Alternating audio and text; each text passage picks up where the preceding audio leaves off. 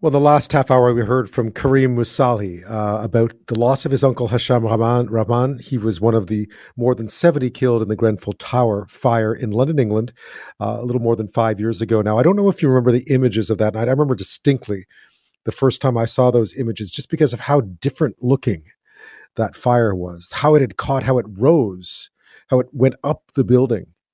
And you couldn't imagine how that could happen. You couldn't imagine that it was burning the way it was burning. And this again, is one is London's richest borough, uh, not the richest part of London's richest borough, but it is London's richest borough, and it was part of it. And there were so many questions around the world after about what had happened. Well, how could that possibly have happened? Um, and certainly here in this country, there were a lot of questions amongst those in the building industry, architects, and so forth, about what lessons needed to be learned. I think it was quickly established that the sort of cladding used on that building is not used on tall buildings in this country. So a repeat of that was not likely. Uh, but it was certainly a wake up call, not only in England and in Britain, but here too, because there's lots of older buildings in this country that are of similar vintage to Grenfell Towers, concrete buildings built in the 60s, the 70s. Uh, and those buildings are obviously in need of retrofits now. Uh, they're, they're energy inefficient. Uh, so lots of people out there trying to do this work. But five years later, if we look back now, have we learned the lessons here that we were supposed to learn or wanted to learn following that tragedy in England? Joining me now is Graeme Stewart. He's a principal at ERA Architects and founding director of the Center for Urban Growth and Renewal. He's also a specialist in the renewal of apartment towers. Graeme Stewart, thank you so much for your time tonight. Thanks for having me. It's been five years uh, since the Grenfell Tower uh, that horrific tragedy in London. I, I, remember back in the, at the time you spoke of lessons that needed to be learned here, even though that kind of cladding uh, wasn't uh, wasn't something that we saw a lot of, not in tall buildings in this country. Uh, but what were those lessons, and and and have we learned them? A really good question. I mean, the the Grenfell tragedy is one of the most you know significant failures of of public responsibility and other things you could imagine you know like as an architect and as someone who's responsible for people's uh, safety and the design of places, you don't think these things would happen anymore. So it was a wake up call for the industry, you know, 360. And I think that, you know, very uh, alarming, you know, what, what was found in the different inquiries and that type of thing. But I think as a as a as a professional and as a as an architectural practitioner, it really shows that the onus is not just on blindly following codes or or what have you. It's actually using your own professional judgment around does this make sense? Is this the right thing to be doing? And to bring those dialogues, you know, to clients, to engineering partners, to the city, et cetera. Um, so our, our firm specializes among other things in existing buildings and a lot of work in existing apartment towers. Um, and since since the grenfell tragedy we've we've been engaged in many retrofits. And um, some of the lessons that we've really taken directly from it. Um, uh, one project just recently completed in Hamilton, uh, we're, we're, quite proud of. It's a, a, passive house retrofit of an 18 story tower, and it's sort of the first of its kind in North America in terms of this level of, of uh, performance. And it's uh, a, a, near net zero building. Um, and in the specification of those products and in looking at the design of that, uh, we worked really closely with the owner to say we need to look at fire safety and we need to look at um, resident health and, and resident comfort leave the building in a better condition than we found it.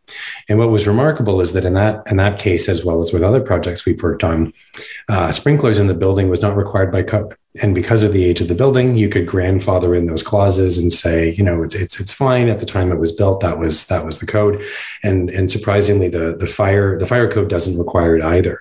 Um, so in those projects, including um, the Ken Soble Tower in Hamilton, we were able to make the case to the owner to sprinkler the building you know and there's a there's a significant cost to doing that but it's the right thing to do and thankfully the owners agreed another piece is around so oh, sorry. no, go ahead. Go ahead, Graeme. Well, so the, the, the other piece is around the cladding. So obviously, it was like really top of mind uh, for for everyone after Grenfell, and uh, so so the team and and again, you know, working hand in hand with the client, um, went with a product that that you know was more expensive than alternatives, but had, in our opinion, zero fire risk. Um, so in this case, we went with a uh, what's called a mineral wool external insulation. It's completely inert. There's no flammability risk, um, and also a product that has the benefit of being a, a lower carbon product in terms of its embedded carbon. Uh, often we don't think of this, but when you make insulation products, uh, and especially the, t- the type that, you know, heaven forbid, are flammable, they're actually made of petroleum products. You know, so in a sense, you're making a green building that's low energy, but you're using highly carbon intensive products to do it. So the two come hand in hand to make hopefully better performing buildings as an architect and someone who knows this this industry, I mean, I think one of the things that was the most surprising about what happened in Grenfell, the most tragic, was not only uh, did the building catch fire in a way that we really had never seen before. I mean, we'd seen it a few. There'd been a few red flags, previous previous fires in Britain and elsewhere where this was a problem, uh, but this was entirely, at the time at least, there was nothing illegal about what had been put on that building. I think there's two thoughts to that. One is that you know there there there's there certainly would be a scenario where there's just a blind spot like is it a new thing and the best people with their best professional you know due diligence um, uh, could not have anticipated it. And I and I have to admit, I'm not going to make any conjecture about what happened at Grenfell and haven't you know read with a fine tooth comb the, the outcomes. But it did seem as though there were some uh, shades of gray in terms of of people's uh, from you know building inspectors, professionals downwards. There was some problematic scenario that allowed um, uh, certain things to happen. And I think thankfully that. Um, we're in a situation in Canada where you know, knock on wood, don't foresee something like that happening due to the product, just the products that are allowed to be specified.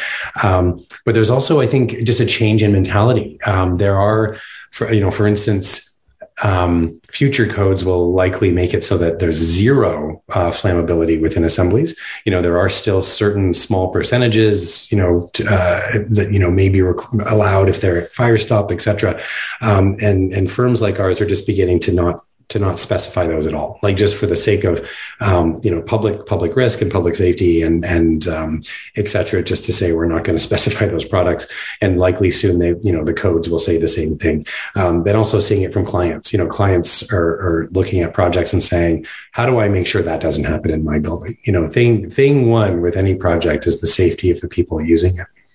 Another thing that that happened that's interesting that's adjacent is COVID, and the idea. A lot of our projects were you know under construction or in, in design as as COVID rolled out, and this sort of adjacent thing around ventilation. You know, so it's suddenly you know, no one ventilation seemed like a boring secondary thing that, you know, is a tax on a project. After COVID, you know, it's like, do we have clean access to fresh air in each suite to make sure that people are safe, you know, and, and the retrofits we do, you know, ensure that there's, that there's, you know, fresh, uh, clean, hygienic, fresh air delivery, which um, was just best practice and then became really about COVID mitigation. And, and so I think people's general, um, literacy and general expectation that uh, you really have to to be thinking and fight for high quality, healthy buildings. And what we think a high quality, healthy building is, is um, we're raising the bar, you know, uh, in terms of what, what good looks like. Because there are certainly uh, many buildings in this country of the same vintage and construction as Grenfell Tower.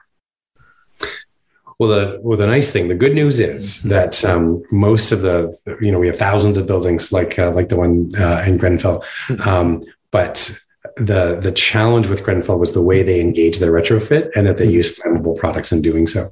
The bones of the buildings of the, the older 1960s towers, which really formed the backbone of our rental housing stock across the country. Mm-hmm. Probably everyone has a friend, relative, grandmother, whatever, who lived in one of these buildings. Um, they're they're very well built in terms of the bones and structure. We've done lots of retrofits. There's never been an issue with like the core concrete slab or, or anything else. Um, and the um, uh, really the they're made of uh, concrete block hmm. and and brick and you know plaster or drywall on the inside. And so the, the, the bones of the buildings as they are now there's really nothing flammable in them in that sense.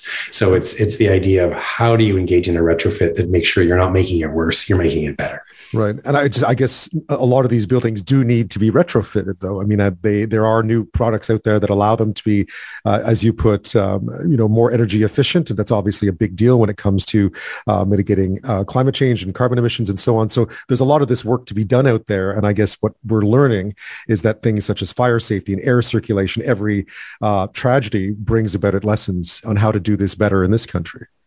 I think that the biggest the biggest thing that's uh, being such a young country, we don't have a huge older building stock. And so we're really in the first generation of really retrofitting our buildings. And now we have um, the, the, the, the, core mandate, both of climate change and climate resilience, and also, you know, the COVID wake up call of ensuring, you know, health and, and comfort. These seem like basic things, but it's the idea of how do we make our building stock meet, you know, our 21st century needs.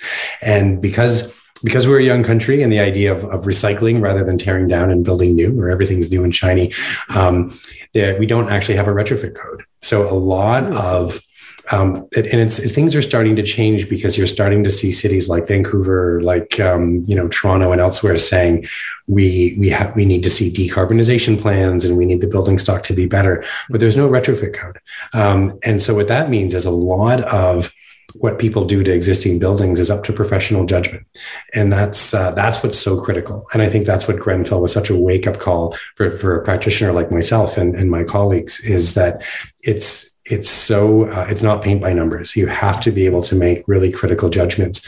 And we sort of say this when we give talks but you can you can design a retrofit or a green building that's not great to live in. You know it has low carbon but is it you know what's it like inside?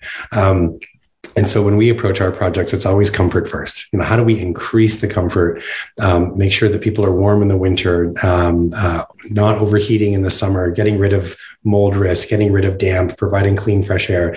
And if we're able to do that and make it a, you know, a near net zero building, well, that's a bonus. And, um, um, so Grenfell really was, I think, a wake up call 360 for the industry that had been, you know, not to be um, uh, hyperbolic about it, but a bit paint by numbers. And you can't be like that when you're dealing with these dynamic places.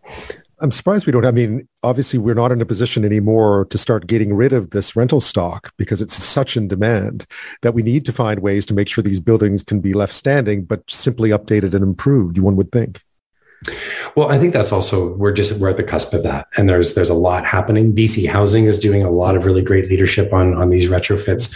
Um, some of the work we've done in Ontario, and it's it's happening cross country, and um, and even really ambitious retrofits like the one we did in Hamilton is still less than half the cost of tearing down and building new. You know, so it's it's the idea that let's work with what we have. These are people's homes. Let's keep them going for another 50, 100 years, and um, uh, the, just sort of that idea that uh, that North American idea that you know uh, only build new and shiny and you know everything's eventually redundant.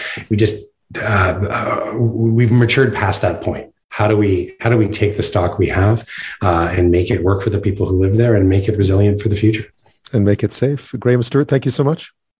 Thank you.